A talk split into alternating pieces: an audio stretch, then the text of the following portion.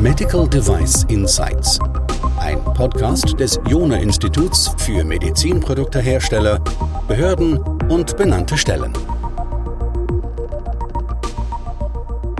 Uns erreichen jedes Jahr mehrere tausend Anfragen über unser Microconsulting. Es sind vor allem Fragen natürlich zu den regulatorischen Anforderungen an Medizinprodukte, aber auch wie man die dann elegant erfüllen kann. Und daher haben wir beschlossen, eine Serie aufzusetzen, bei der wir diese Fragen beantworten wollen. Und die erste Episode dieser Podcast-Serie soll sich dem Thema Usability annehmen. Und deswegen habe ich meinen Kollegen, den Dr. Nils Becker, eingeladen gehabt, damit er uns Tipps geben kann, wie erfüllen wir die regulatorischen Anforderungen an Medizinprodukte, welche Schwierigkeiten tauchen da immer wieder auf. Und er soll einfach aus dem Nähkästchen mal berichten, weil als jemand, der das hauptberuflich macht, kennt er, glaube ich, alle Tricks und Kniffs. Hallo Nils, wenn du vielleicht ganz kurz noch zwei Sätze zu dir sagen könntest, dass unsere Zuhörer und Zuhörerinnen auch wissen, mit wem ich es hier zu tun habe und einschätzen können, was du so den ganzen Tag machst. Ja, hallo Christian, das mache ich gerne. Was habe ich gelernt? Ich habe in Würzburg Biologie studiert und auch meine Doktorarbeit in einem molekularen neurobiologischen Thema geschrieben. Das war spannende Grundlagenforschung, aber mir hat etwas der Anwendungsbezug gefehlt und deswegen habe ich nach meiner Promotion einen Job beim In-vitro-Diagnostikhersteller angefangen und bin dort auch das erste Mal mit der regulatorischen Welt in Kontakt gekommen, also Qualitätsmanagement und Erstellen und Pflege der technischen Dokumentation, aber auch das Usability Engineering hat zu meinen Aufgaben gezählt und daran hatte ich wirklich so viel Spaß, dass ich mich komplett auf diesen Bereich fokussieren wollte und so bin ich vor 5 Jahren, beim Johner Institut im Usability Team gelandet. Ich leite diesen Bereich auch mittlerweile, worüber ich echt sehr glücklich bin, weil ich mich jeden Tag mit neuen spannenden Medizinprodukten bzw. deren User Interfaces und deren Usability befassen darf. Ah, das ist cool, aber der richtige Mann an der richtigen Stelle. Ja, ich würde sagen, Nils, lass uns direkt reinspringen. Was würdest du sagen, was sind so die Schwierigkeiten, mit denen die Hersteller jetzt in diesem Bereich, in deinem Bereich jetzt am meisten kämpfen? Also was nervt die oder womit tun sie sich oft schwer? Was sind die Fragen, die bei dir immer wieder auftauchen? Ja, ich würde sagen, die größte Schwierigkeit ist tatsächlich, dass viele Hersteller nicht genau wissen, was sie denn jetzt wirklich machen müssen, um die regulatorischen Anforderungen ans Usability Engineering zu erfüllen und natürlich, wie sie das möglichst effizient machen können. Also wie und in welchem Umfang muss der Usability Engineering Prozess denn jetzt eigentlich angewendet werden? Wir haben viele Hersteller von Bestandsprodukten, die zwar eine Usability-Akte haben, aber diese wurde seit Jahren nicht mehr aktualisiert und entspricht nicht wirklich dem Stand der Technik. Aber auch viele Startups, die sich neu mit der regulatorischen Welt befassen müssen, wissen schlicht nicht genau, wie sie denn jetzt wirklich was machen müssen. Also ganz konkrete Fragen, die uns immer mal wieder erreichen, egal ob jetzt von Großkonzernen oder Startups sind zum Beispiel, wie genau muss ich denn jetzt meine vorgesehenen Nutzer charakterisieren? Wie verbinde ich meine übergeordnete Risikoanalyse mit der usability-bezogenen Risikoanalyse? Was sind überhaupt die Hazard-Related-Use-Szenarien und wie ermittle ich diese? Wie häufig und mit welchen Methoden muss ich formativ evaluieren und was muss ich dabei dokumentieren? Und muss ich summative Usability-Evaluierung machen? Und wenn ja, mit welcher Methode, mit wie vielen Teilnehmern und in welchen Ländern? Ja, um Gottes Willen, das ist schon der komplette Prozess, oder? Das ist der komplette Prozess. Also da erreichen uns wirklich Fragen von vorne bis hinten, was ich gut verstehen kann, weil viele Dinge auch einfach so aus den Regularien nicht hervorgehen, wie man die denn jetzt wirklich erfüllen muss. Ja. Und ja, die Fragen, die ich gerade erwähnt habe, das sind dann tatsächlich auch häufig die Sachen, die benannte Stellen bemängeln. Also oft sind die Nutzer zu generisch spezifiziert. Da steht dann entweder nur als Arzt oder Pflegekraft in der Usability-Akte. Aber wichtig wäre dann natürlich auch zu erwähnen, welche Spezialisierung der Healthcare Professional hat. Also beispielsweise, welche Ausbildung, welche Vorerfahrung er üblicherweise hat oder auch haben sollte. Ja, jetzt bist du schon bei den Tipps, mal Schritt für Schritt. Das erste war jetzt quasi, was haben wir überhaupt an Herausforderungen, an Schwierigkeiten, die haben. Und jetzt hat ja wirklich gereicht, quasi über den kompletten Lebenszyklus für Neuprodukte, für Altprodukte, bei kleinen Herstellern und bei großen Herstellern. Bevor wir jetzt da vielleicht mit reinsteigen, weil das, was das alles zusammengefasst hat, war ja schon, es ist ein regulatorisches Thema. Also wie erfülle ich all das? Und vielleicht, dass wir ganz kurz da nochmal reinschauen. Also welche regulatorischen Anforderungen gibt's? Was müssen die Hersteller da ganz konkret erfüllen? Und dann gehen wir danach in deine Tipps nochmal mit rein. Korrekt, du sagst es. Also es sind regulatorische Anforderungen, die Hersteller erfüllen müssen. Und in der EU kommt diese Anforderung von der MDR bzw. IVDR. Also Hersteller müssen schlicht die grundlegenden Sicherheits- und Leistungsanforderungen aus Anhang 1 erfüllen.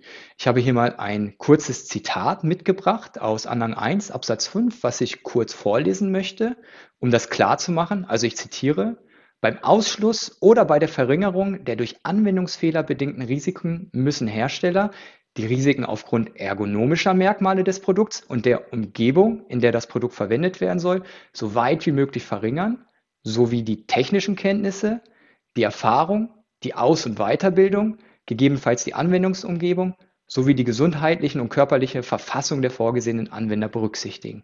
Also hier sagt die MDR bzw. IVDR, die Hersteller müssen ihre Benutzer kennen, sie müssen ihre Nutzungsumgebung kennen und sie müssen mögliche Gefährdungs- und Gefährdungssituationen kennen, um eben das perfekte User-Interface auf diese Gegebenheiten hin zu entwickeln, das dann auch wirklich sicher ist und auch wirklich sicher von den vorgesehenen Anwendern im vorgesehenen Nutzungskontext verwendet werden kann. Ja, und diese Erfüllung dieser Anforderungen weisen die Hersteller nach, indem sie sich an die harmonisierten Normen halten, beziehungsweise die Normen, die als Stand der Technik gelten. Für Usability ist das die IEC 62366-1. Aber auch in den USA gibt es Anforderungen an das Usability Engineering von der FDA. Und die FDA hat dazu ein eigenes Guidance-Dokument mit dem Titel Applying Human Factors in Usability Engineering to Medical Devices. Die gute Nachricht ist, die IEC 62366-1 und die FDA-Guidance stellen größtenteils die gleichen Anforderungen. Ein paar Besonderheiten gibt es aber trotzdem, die ich vielleicht kurz hier erwähne. Also zum Beispiel fordert die FDA, dass im summativen Usability-Test immer mindestens 15 Teilnehmer pro Benutzergruppe getestet werden sollen und die Teilnehmer müssen in den USA wohnen. Ja, so viel mal ganz grob zum regulatorischen Rahmen beim Usability Engineering in der EU und den USA. Also ich fasse ganz kurz zusammen. Wir haben einmal sozusagen den harten Gesetzestext, also in unserem Fall jetzt Europas die MDR bzw. IVDR, und dann haben wir den Stand der Technik, den man dann üblicherweise anwenden muss, der eben in Normen oder in Leitlinien bzw. Guidance-Dokumenten beschrieben ist. Wenn jetzt mal ganz kurz so eine vielleicht die wichtigsten Punkte nennen wird, die in so einer 62366-1 oder in einem FDA-Guidance-Dokument drinstehen. Also natürlich können wir jetzt nicht den komplett sezieren, aber vielleicht mal so die wichtigsten Punkte, die da drinstehen, was von Herstellern verlangt wird. Also von beiden Regularien wird zunächst mal gefordert, dass man die sogenannten Use Specifications erstellt. Das kann man sich vorstellen wie eine erweiterte Zweckbestimmung, in der man wirklich genau seine Nutzer und Nutzungsumgebung charakterisiert, sich Gedanken darüber macht, was denn eigentlich die Zweckbestimmung ist und was das allgemeine Funktionsprinzip des Medizinprodukts ist. Dann kommt der nächste Schritt in dem Prozess. Ich nenne das immer Usability-bezogene Risikoanalyse, wo man analysieren muss, welche UI-Charakteristiken haben denn jetzt wirklich einen Bezug zur Sicherheit, welche Konsequenzen könnten mögliche Use-Errors haben und was für Use-Szenarien habe ich und welche davon sind gefährdungsbezogen. Damit hat man im Prinzip die Vorarbeit geleistet, also man weiß jetzt, wer sind meine Benutzer, meine Benutzungsumgebung und was für Risiken habe ich und kann im Prinzip an die Spezifikation des User Interface gehen. Das ist dann der nächste Schritt, die Regularien fordern, dass man sich dann wirklich Gedanken drüber macht, welche Anforderungen muss denn jetzt mein UI erfüllen, damit es auch wirklich sicher ist für den vorgesehenen Nutzungskontext. Ja, dann geht es an die Entwicklung, im besten Fall von ersten Prototypen. Und dann auch die gleichzeitige formative Evaluierung. Also formativ nennt sich so, weil die formativen Evaluierungen während der Entwicklung stattfinden sollen, mit dem Ziel, durch die Ergebnisse, die man erzielt, dass die Entwicklung noch formen zu können. Also im besten Fall fängt man sehr früh während der formativen Evaluierung an, sich Feedback von den eigentlichen Nutzern zu holen, um Stärken und Schwächen analysieren zu können und um eben dementsprechend sein Medizinprodukt bzw. das User Interface verbessern zu können, rechtzeitig mögliche Risiken zu analysieren, aber auch rechtzeitig Dinge zu analysieren, die vielleicht vollkommen unnötig sind oder die noch nicht implementiert sind, aber absolut notwendig sind. Das war der formative, der Entwicklungsteil, und zum Schluss kommt dann der summative Teil. Summativ heißt so, weil es letztendlich abschließend stattfinden soll, nur noch mit dem Ziel, den objektiven Nachweis zu liefern, dass die vorgesehenen Benutzer in der vorgesehenen Nutzungsumgebung das Produkt sicher verwenden können. Die Wahl der Methode da sind Usability-Tests, wo man sich dann die vorgesehenen Nutzer einlädt, die mit dem Produkt bei realistischen Aufgaben interagieren lässt und objektiv beobachtet, ob sie denn jetzt alles so machen, wie man sich das vorgestellt hat, oder ob vielleicht irgendwelche unbekannten oder unidentifizierten Use-Errors auftreten, die möglicherweise zu Schäden bei Anwendern, Patienten oder Dritten führen könnten und neue Risikokontrollmaßnahmen benötigen würden, möglicherweise sogar auf dem User-Interface. Wow, jetzt hast du alle Aktivitäten oder die wichtigsten genannt, die uns jetzt die Norm und analog auch das Guidance-Dokument nennt, eben von der, ich fand den Begriff sehr schön, erweiterten Zweckbestimmung bis über Risikoanalyse, dann die Gestaltung und Parallele, das ist ja, hört sich ja sehr iterativ an, also Prüfung, formative Prüfung, Gestaltung der Benutzerschnittstelle bis nachher zu dieser abschließenden. Ja, das sozusagen soweit die Forderungen, also die Norm sagt, was gemacht werden muss. Welche Tipps hättest du unseren Zuhörerinnen und Zuhörern, was sie jetzt da machen sollen, damit sie jetzt eben nicht in die Schwierigkeiten reinlaufen, also dass sie beispielsweise jetzt nicht wieder von der benannten Stelle irgendwelchen Ärger bekommen oder was zurückgewiesen bekommen.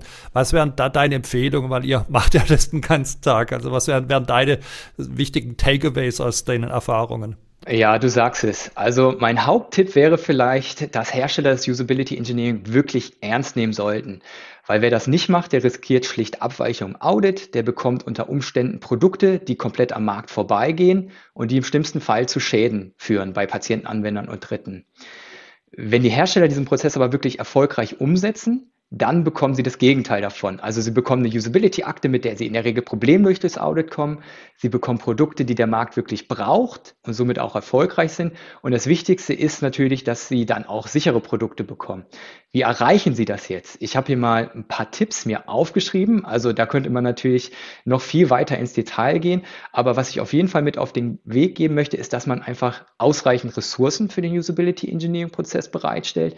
Das heißt, in jedem Projektteam sollte es ein Usability-Spezialisten mit Kenntnissen im Usability-Engineering-Bereich aus der Domäne Medizinprodukte geben und sie sollten genügend Zeit und Budget einplanen.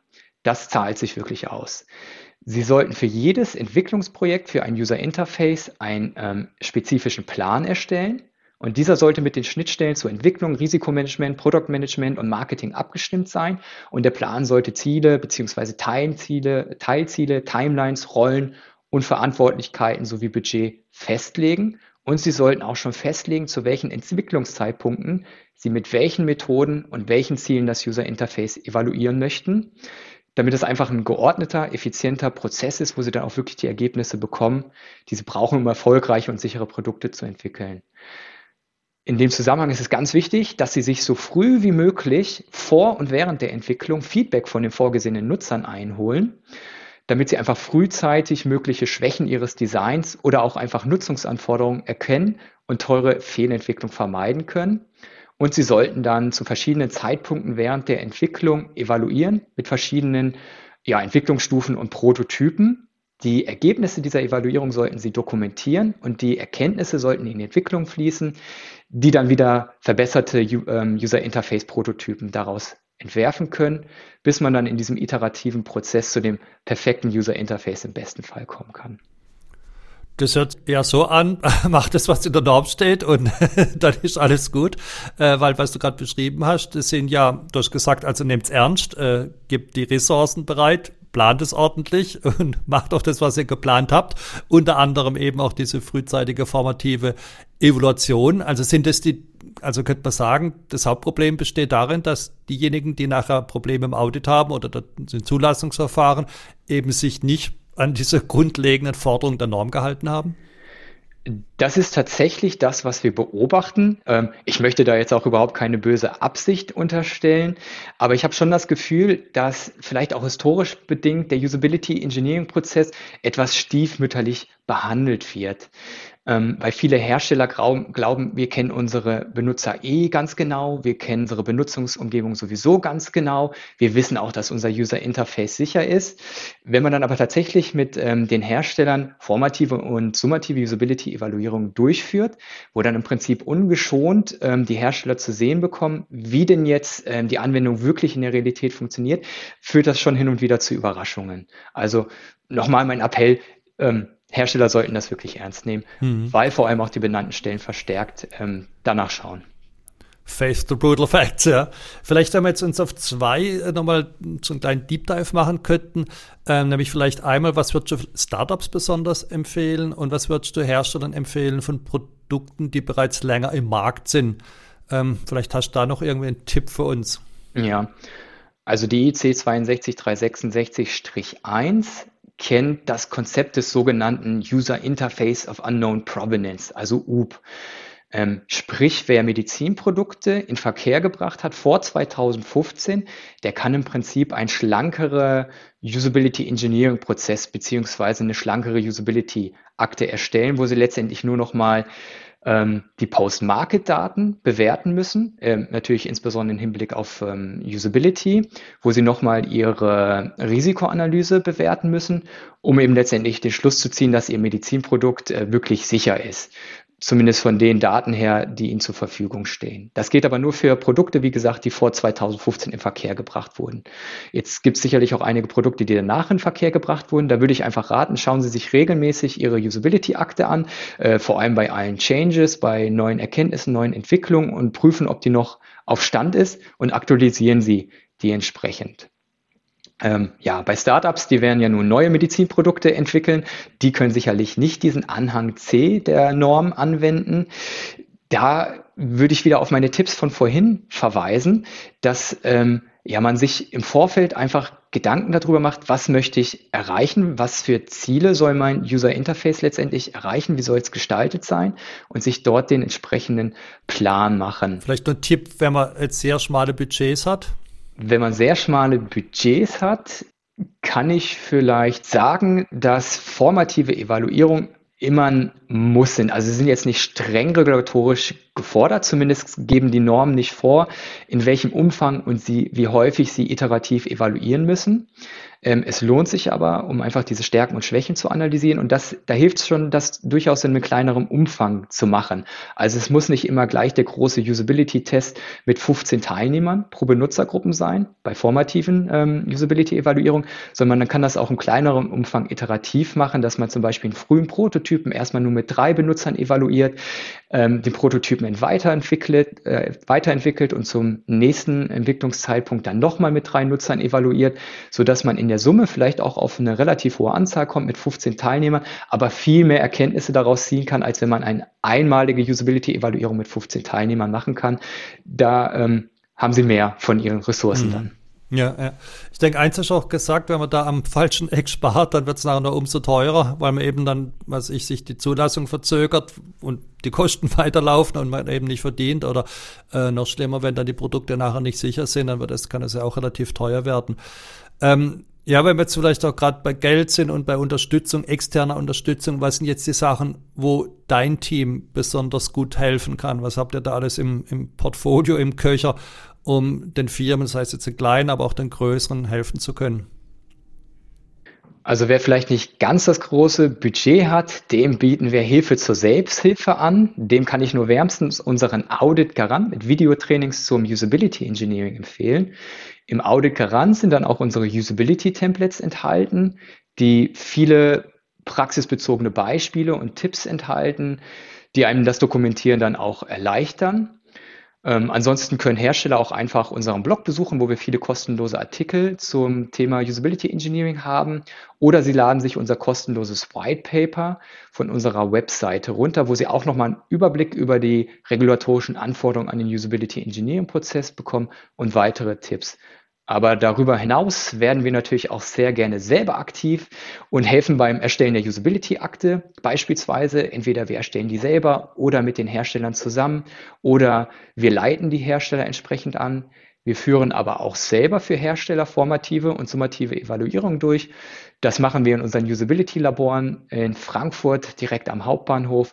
Wir haben auch einen schönen Beobachtungsraum, wo die Hersteller dann vor Ort sein können und direkt und live die Ergebnisse mitbekommen. Und USA geht auch, weil das kann ja manchmal ganz hilfreich sein, weil, wie du vorhin gesagt hast, die Amerikaner gern die US-Residents mit dabei haben. Also da kann dein Team auch helfen und redundante Usability-Prüfungen vermeiden, weil das wird einfach nur doppelte Kosten. Ja, Nils, ich danke dir ganz herzlich. Wir packen die Tipps, die du uns gerade noch gegeben hast, also zu den kostenfreien Fachartikeln, zu dem Leitfaden, zu dem, das du gerade erwähnt hast, packen wir noch in die Shownotes mit rein. Und damit bleibt mir nur der ganz herzlichen Dank zu sagen. Christian, ich bedanke mich auch.